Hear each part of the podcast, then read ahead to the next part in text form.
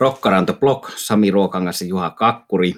Ja jaksossamme menemme bluesin maailmaan, eli tuonne rockhistorian alkujuurille, tärkeille alkujuurille sinne Mississippi-joen varrelle.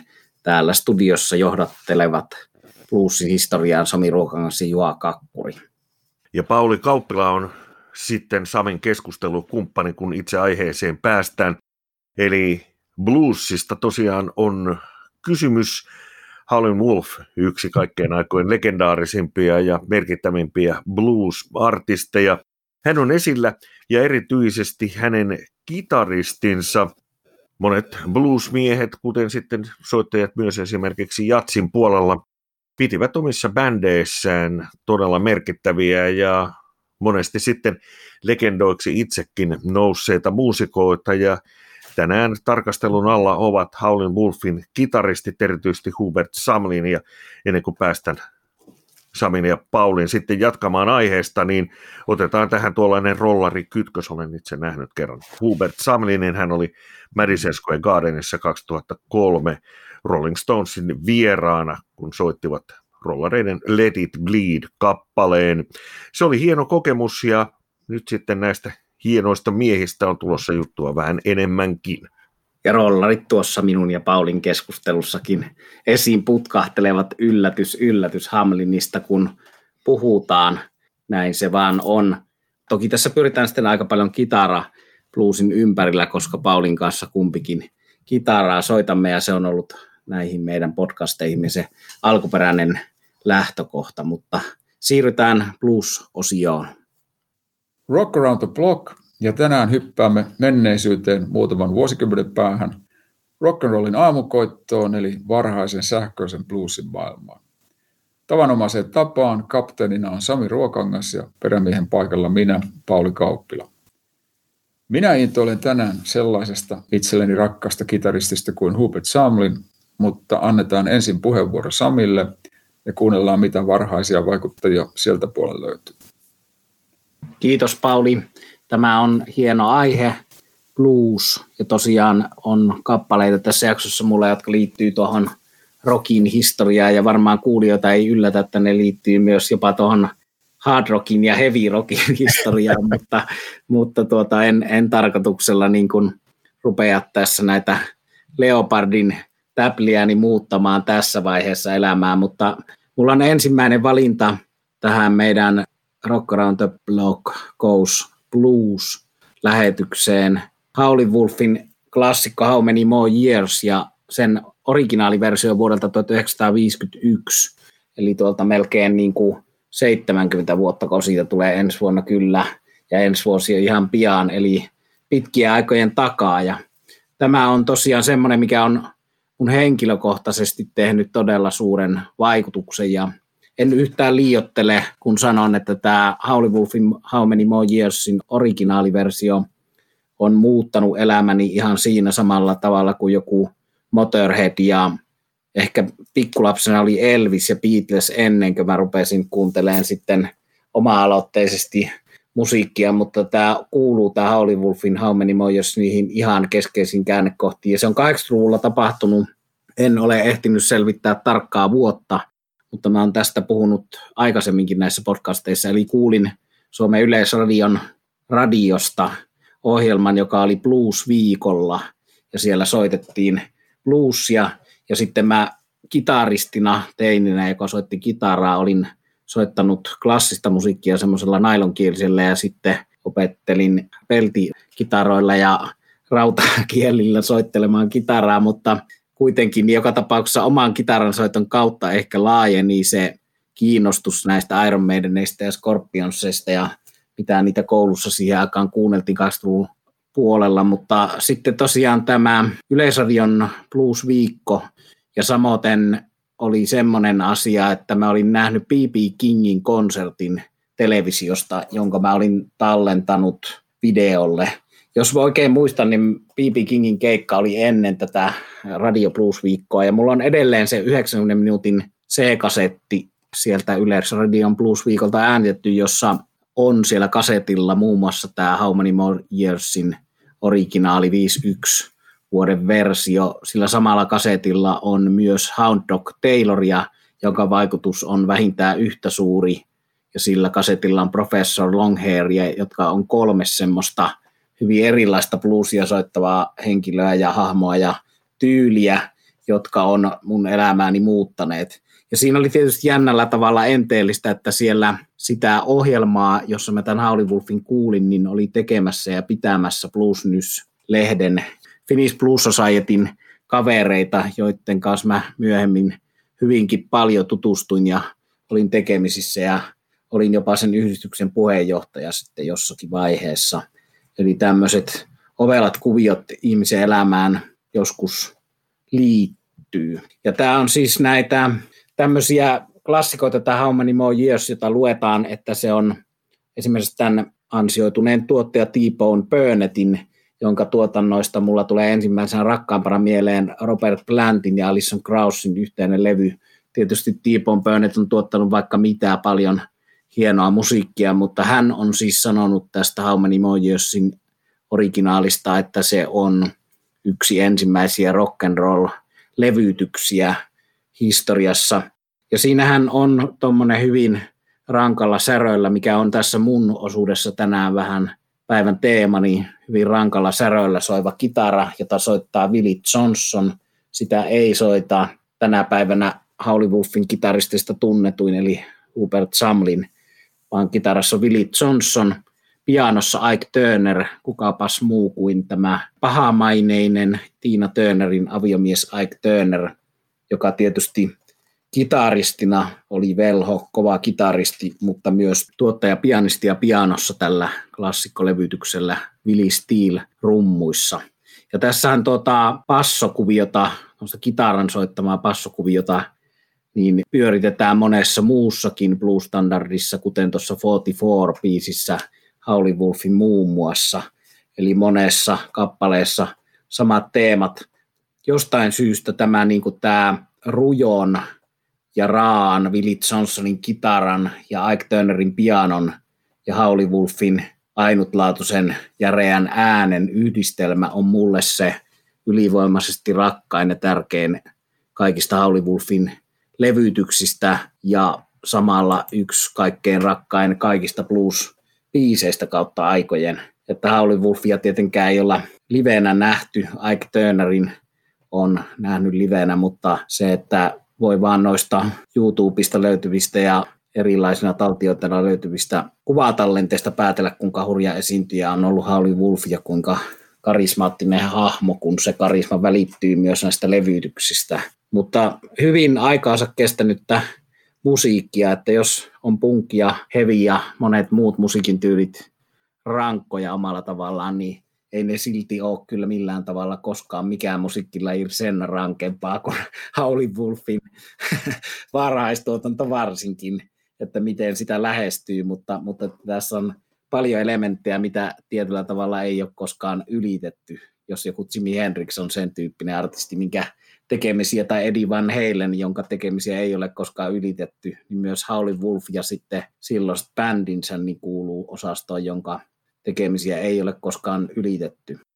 Löytyy hyllystä Esa Kuloniemen suomentama Hyvä Hollywood-kirja, siihen voidaan palata joskin muussa lähetyksessä, mutta sehän on ollut erikoinen hahmo, johon Pauli kohta menee sen Howlin levytyksiin myös tässä jaksossa, mutta vanhalla iällä aloittanut levytyksen ja suora linkki tuonne Charlie Pattoneihin ja sinne 1900-luvun alkupuolelle, mutta sitten sai sai siirryttyään maalta kaupunkiin, niin järeätä jälkeä aikaiseksi. Eli kuunnelkaa rakkaat ystävät tämä vuoden 1951 klassikko How Many More Years ja artistina Howlin Wolf ja kitarassa Willie Johnson. Hieman myöhemmin Howlin Wolfin joukkoihin liittyi kitaristi Hubert Samlin, joka on ehkä niin kun sellainen kitarista harvalla on ollut yhtä merkittävää vaikutusta jälkipolviin kuin Samlinilla. Esimerkiksi Jimi Hendrix ja Eric Clapton on näitä eräänlaisia opetuslapsia, Hendrix erityisesti. Ja Samlinista oli juttua hiljattain Fredboard Journal-lehdessä ja siitäpä tuli mieleen kuunnella pitkästä aikaa miehen musiikkia. Ja kuten Sami sanoit, niin tietysti se on yhtä kuin Howlin' Wolf tällä kertaa, koska Samlinista ei oikein voi puhua ilman Howlin' Wolfia. The Wolf ja Samlinhan tapasivat Memphisissä Samlin soitti silloin tämmöisen kaverin kuin James Cotton bändissä. Ja 54 Samlin liittyi Wolfin bändiin silloin muuten äitinsä luvalla, koska Samlin oli tuossa vaiheessa vasta 19 ja Wolf huomattavasti vanhempi. Ja näille miehille kehittyy sitten eräänlainen isähahmo ja kyllähän ne sitten vuosien myötä otti aika rankasti myös yhteen. Tähän liittyy hauska tarina tähän bluesin historiaan sikäli, että Muddy Waterson houkutteli Samlinin omaan bändiinsä, että oli about vuonna 1956 sillä tavalla, että Waters lähetti oman autonkuljettajansa, jolla oli 300 dollaria mukaan Samlinia vonkaamaan, mutta jätti kertomatta sen, että jos hän suostuu tarjoukseen, niin heti seuraavana päivänä alkaa 40 päivän keikkarundi, ja Samlin toimisi paitsi kitaristina myös autonkuljettajana. No Samlin lähti messiin, ja tuolla kiertueella oli sitten lämpärinä laulaja Ann Cole, joka esitti kappaletta Got My Mojo Working. Ja siitä hän Waters blokkasi sen ja levytti siitä hieman muunnellun version myöhemmin. Ja Hubert Samlin ehti olla sen verran mukana Watersin kuvioissa, että soittaa tosiaan tällä ikonisella levytyksellä. Tosiaan nyt ikoninen on kyllä paikallaan, kun puhutaan tästä Watersin Got My Mojo Working. Kiertueen jälkeen Howley Wolf kävi sitten pyssyn kanssa hakemassa Samlinin takaisin omaan bändiinsä. Ja ei tietysti asella uhannut Samlinia, vaan tässä Muddy Waters sai sitten bluesmiehelle sopivan varoituksen Wolfilta. Samlinin pesti Wolfin bändissä sitten venyi yli, yli 20 vuoteen. Ja Wolfin kuollessa vuonna 1976 Samlin oli ehkä hiukan eksyksissä, koska ainakin minulle on tullut sellainen kuva, että hän viihtyi paremmin bändihommissa ja, ja niin kuin sidemanin roolissa kuin, kuin soolouralla ja suoraan parasvaloissa. Mielenkiintoinen juttu, että Austinissa, Texasissa alkoi sitten saada nimeä Wohanin veljekset Stevie Ray ja Jimmy. Ja nämä soitti Clifford Antonen Blues Clubilla ja Anton kutsui myös Samlinin vierailijaksi. Ja tästähän aukeni sitten yksi mielenkiintoisimpia ystävyyksiä rockin historiassa Stevie Rayn ja Hubertin välille. Stevie Rayhan on esittänyt ja levyttänytkin monia Samlinin tai Howley Wolfin repertuariin kuuluvia kappaleita, ainakin Shake for Me, Tell Me. Ja tuo Stevie Ray Vaughanin ihailu nosti Samlinin mainetta kyllä. Mä oon sitten valinnut tämän pienen historiikin jälkeen mainituksi Howley Wolfin 44, jonka Samikin tuossa jo mainitsi. Se on vuodelta 1954, eli Samlin ei siis tässä vaiheessa ollut kauhean kauaa ollut Wolfin porukoissa. Ja itse biisi on vanha blues-kappale, joka tunnetaan myös nimellä 44 Blues, ja sitä oli versioitu jo ennen Wolfia paljonkin. Ja tässä Wolfin levytyksessä on kovia blues-legendoja soittamassa. Siinä on Willie Dixon bassossa ja Otis Spann pianossa, ja sitten kitaroissa Hubert Samlin ja Jody Williams. Tässä kuultava ei ehkä niin selkeä, siis pianon takaa kuuluu Samlinin F-duurin kitarariffi, tuommoinen klassikkokehitelmä, jota on sitten toistelleet monet, monet kitaristit, Johnny Winter, Eric Clapton ainakin etunenässä. Ja en tiedä, oliko se 44 revolveri mukana Wolfilla, kun kävi hakemassa kitaristinsa takaisin Muddy Watersilta, mutta ainakin kyseessä on aika iso pyssy, sillä Wolfman laulaa tässä biisissä, että olkapää on kipeänä aseen kantamisesta. Tämä on hienoa musiikkia suoraan lähteiltä, aivan loistava biisi, 44 Blues.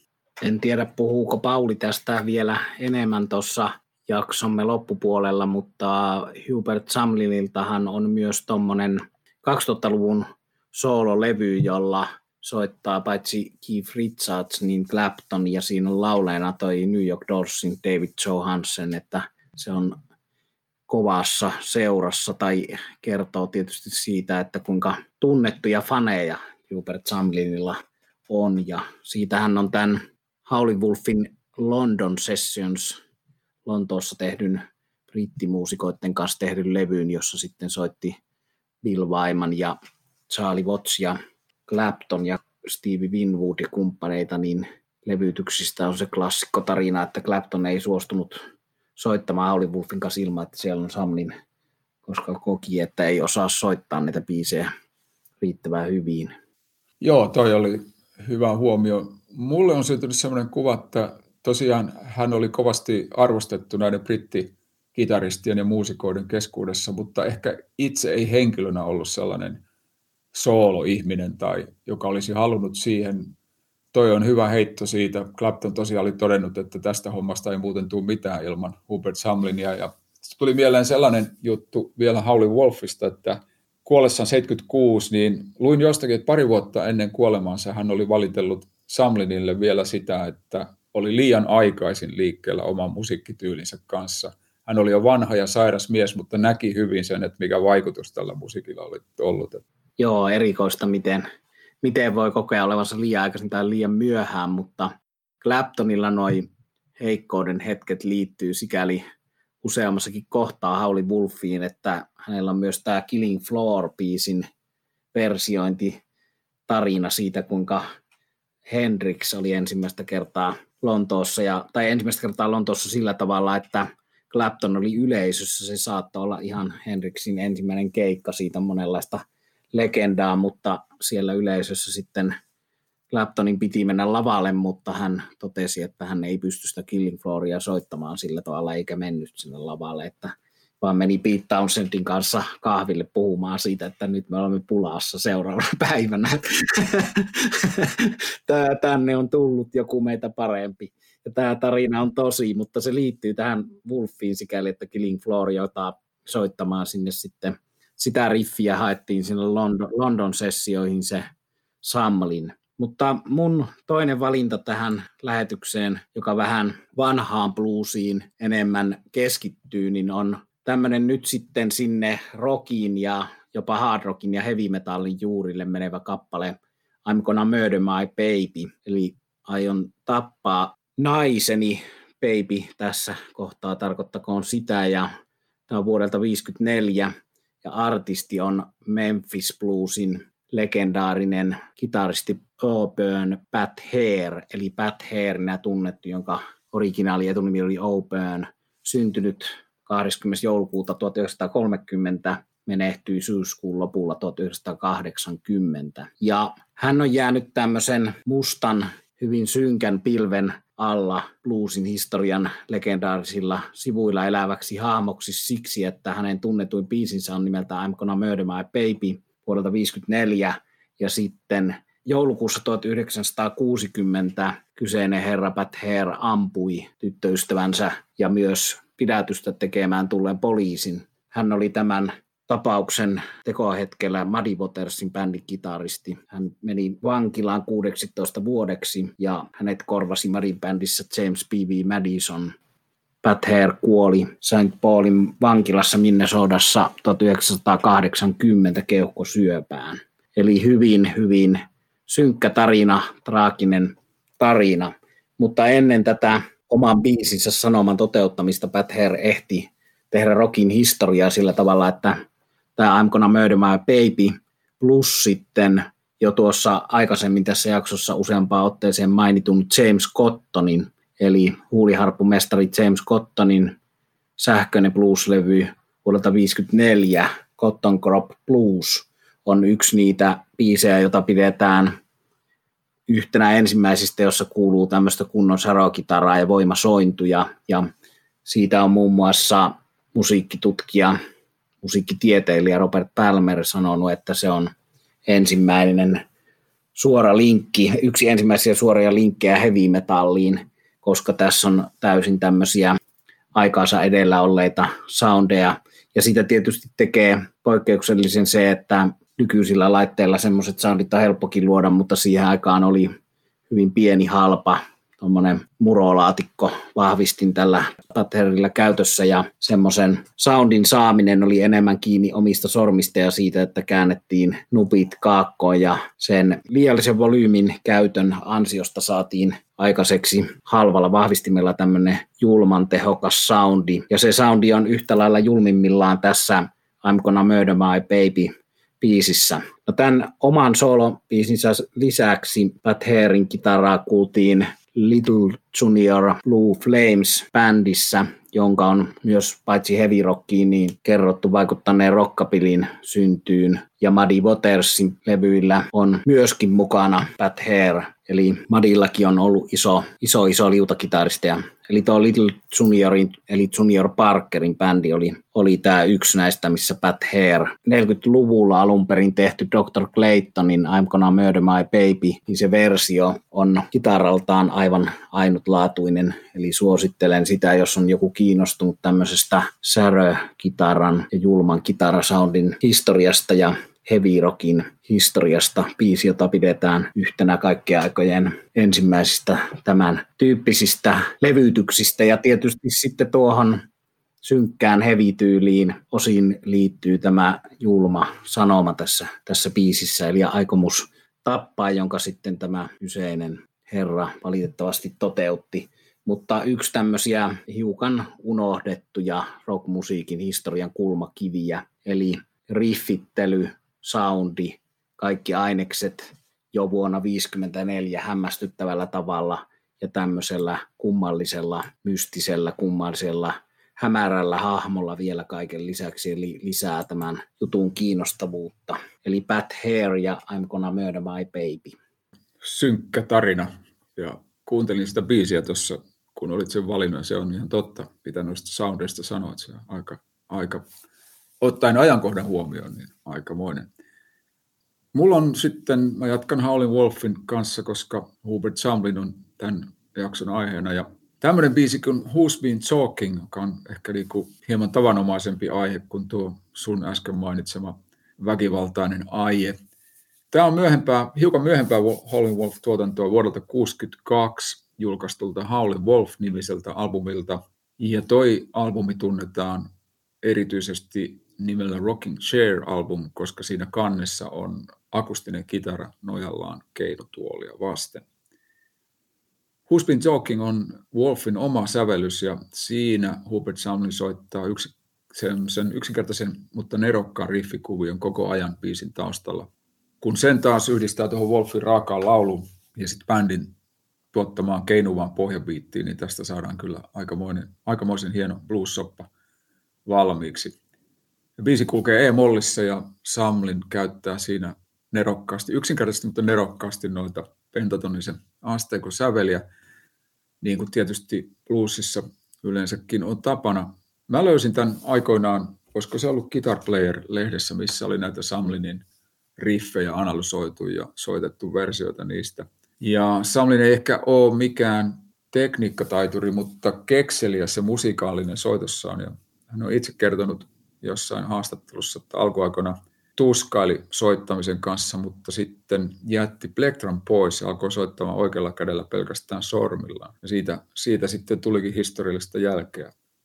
Noista soundeista ja mitä Sami äsken sanoit, niin musta on hyvä muistaa, että nämä Chicago Bluesin ja sähköisen bluesin varhaiset suuret nimet, nehän itse asiassa kynti tätä sähköisen bluesin peltoa ensimmäistä kertaa, eli otti ne omat vaikutteet mutta heillä ei ollut esikuvia. He haki soundeja ja teki kaikkea ikään kuin ensimmäistä kertaa. Ja, ja se, millä he saivat tämän homman aikaiseksi, oli oma lahjakkuus ja kova työ. Ja sitä kautta noustiin valokiilaan. Ja Samlin, mä kattelin tuossa, kun tähän lähetykseen hain materiaalia, niin verkosta löytyy Samlinin haastatteluja myös videoituna, varmaan osia yhdestä dok- dokumentti-elokuvasta. Siinä hän kertoi omasta ja, ja Howlin Wolfin välistä suhteesta, mutta myös siitä asenteesta, millä Howlin Wolf nousi lavalle. Hän sanoi jotenkin näin, että, että se mies tavallaan kuin muuttui, kun se meni sinne lavalle. Ja mä voin itse kuvitella, että minkälainen vaikutus sillä on ollut siihen aikaan, ajatellaan 50-luvun loppua, 60-luvun alkua, kun, kun tämä aivan hämmästyttävän alkuvoimaisen äänen omaava vokalisti on päässyt siinä hyvän bändin kanssa lauteille. Ja jos kuvitellaan joku tuommoinen pieni hikinen klubi, niin en lainkaan ihmettele, että maine on siitä lähtenyt kiitämään. Nythän tilanne on kovin erilainen nykypäivänä, kun isosta ja pahasta hyvästä internetistä voi löytää mitä tahansa kitarakuvioita, esityksiä, osaamista lähes loputtomasti. Ja se on ihan hyvä asia, ja jossain varmaan on jo uusi Hubert Samlin, joka taas sitten vie näitä asioita uudelle tasolle. Mutta tässä siis vuodelta 1962 Howlin Wolf ja Who's Been Talking kitarassa mestari Hubert Samlin. Multa löytyy hyllystä myös Hubert Samlinista kirja, kun puhuin tuosta Hauli Wolf-kirjasta, mutta sitä ei suomennettu ole ja se on tiettävästi vähän köykänen, niin kun, että muistan kun Jyväskylän Blues Livein kantaviin voimiin kuuluva Jouni Hyytiäinen sitä kirjaa arvioi, että Hubert Samlin olisi ansainnut paremman kirjan itsestään. Tämä saattoi olla Blues News-lehdestä tämä lainaus, eli mulla on se hyllyssä, mutta mä en ole sitä lukenut, mutta se on tuolla tulevien aikojen luettavissa kirjoissa, mutta sen sijaan olen tavannut Hubert Samlinin 2005 Rauma Blues-festivaaleilla, jossa hän soitti tuon tässä lähetyksessä monesti jo mainitun James Cottonin bändissä, eli se oli James Cotton Blues Band featuring Hubert Samlin, ja sinne hän oli pakko mennä, ja oli pakko mennä myös itse Samlinia jututtamaan takahuoneeseen. Hän oli vanha mies, ja hänellä oli happiviikset siinä naamalla jollakin tavalla traaginen hahmo, mutta hyvin ystävällinen, ja mulla oli sitten, muistan, että mulla oli Rolling Stones-bändin paita päällä, jota hän kommentoi, että noin on hänen kavereita tuossa sun, sun paidassa. Ja hieno, hieno ikimuistoinen tapaaminen se oli, ja myös tapasin James Cottonin, sekin oli yhtä lailla ikimuistoinen tapaaminen, kun James Cotton liittyy todella moneen, moneen asiaan. Hän oli Suomessa 80-luvun blues-puumin aikaan suosittu artisti, jonka levyjä näki tuolla Anttiloissa ja ihan yleisesti kaupoissa toisin kuin nykymaailmassa ja James Cottonin tosiaan tuotantoon liittyy myös toi Pat Harrington julman kitara soundisen Cotton Crop Blues oli sieltä 50-luvulta Cottonin kitaristina tämä Pat Hare ja sitten 2005 oli Cottonin kitaristina Hubert Samlin.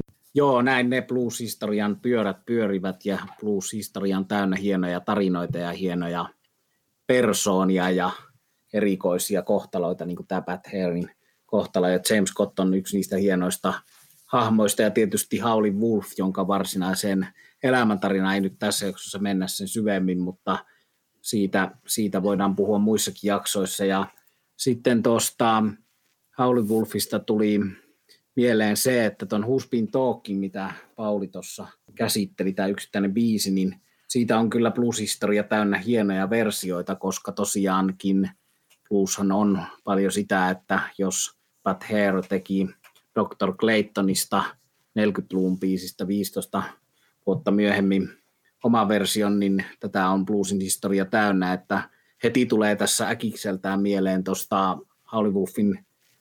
Who's Been Talkingista, niin Robert Gray, hänellä on siitä valtava hieno versio, ja sitten siitä on tietysti tuommoisia vähän eri sanotuksella meneviä versioita muun muassa Fleetwood Macillä ja tällä usein esille nostetulla Peter Greenillä.